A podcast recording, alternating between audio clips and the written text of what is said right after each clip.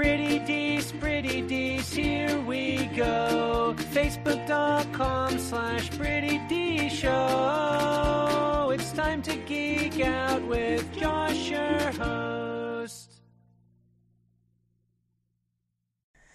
What's up, everybody? I'm Josh Meek, the Uber Geek. Welcome to Pretty Dees, your daily entertainment and pop culture show. You know, the, the world of movie subscription plans is getting a little bit busier very soon because AMC is launching their own version of a movie subscription plan as a direct competition to the popular and independent MoviePass service. AMC's version is part of their Stubs rewards program, and it's called Stubs A List and it's 19.95 per month and you can see three movies for free per week and that resets every friday morning. You can see all of those movies in one day. You can spread them out over the course of, of, of the week. And basically it's any movie that they offer at any amc location. So you compare that to MoviePass and MoviePass is much cheaper. It's $9.99 per month, and you get to see a movie a day. So, uh, you know, a lot more opportunity for seeing films on MoviePass. And you know, on, on the face, this this MoviePass is, is a much better deal than AMC's program. 30 possible movies versus 12 with AMC. It's half as expensive, $10 versus $20 and you get to go to any theater instead of just AMC branded theaters as with the AMC program. However, investors and consumers are getting a little nervous about MoviePass's long-term sustainability. At only 10 bucks a month, MoviePass is losing money at face value on most of the consumers that sign up. Most people that are going to be signing up are going to be going to see at least two movies a month, and $10 doesn't even cover two films because MoviePass is purchasing all of these tickets outright at full price because again, they're not they're not affiliated with any of these theaters.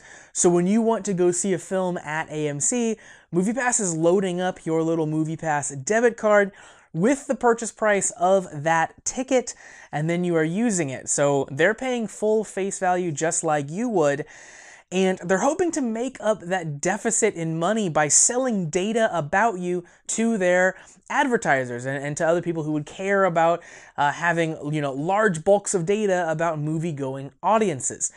This includes tracking where you go immediately after you use the app, like to a restaurant or to a store.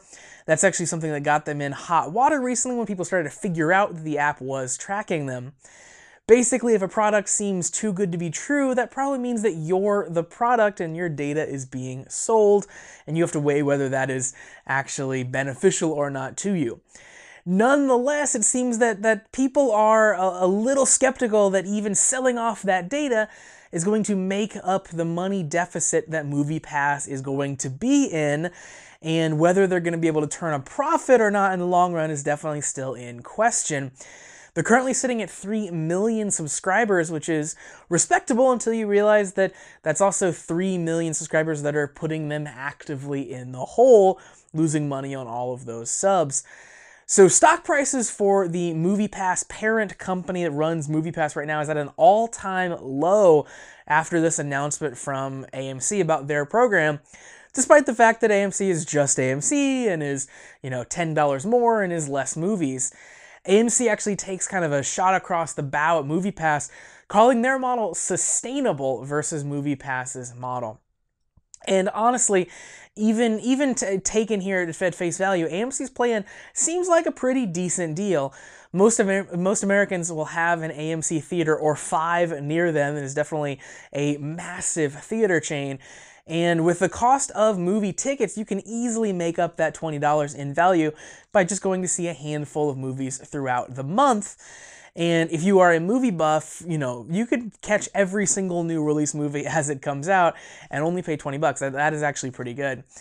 With AMC running their own subscription service now, giving away these tickets as part of this subscription isn't really quite as an impact on them as it is with MoviePass having to purchase the tickets.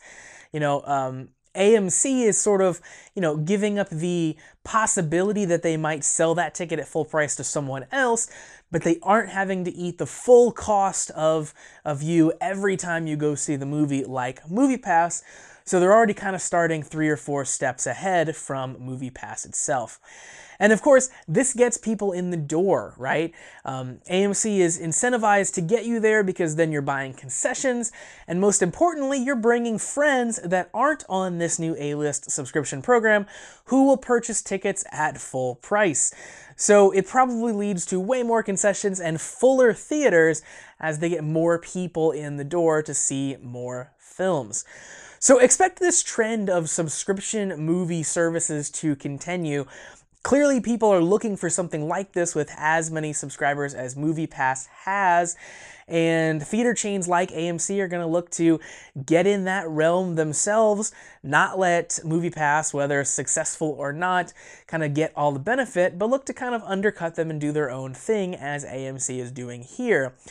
The Alamo Drafthouse is trying out a subscription model at one of their locations and I would fully expect that any, you know, local theater that you have around you will start developing something like this within the next year or so as this becomes more and more and more of a thing as the uh, the continued subscriptionification of our lives continues as we sign up for subscription service after subscription service after subscription service. Whether that's a good thing or a bad thing, it is certainly a trend that is here to stay. So that's going to do it for Pretty Dees for today. Thank you very much for joining me to talk about AMC's movie subscription program. If you like this show and you want to see more, new episodes of Pretty Dees premiere weekdays at 8 p.m. Eastern on twitch.tv slash Pretty Dees Show. You can also check out the daily episodes on the podcast feed wherever you download podcasts from, or the YouTube channel, which you can find at prettydeeshow.com slash video. Finally, you can follow me on social media, Facebook and Twitter at Pretty Dees Show.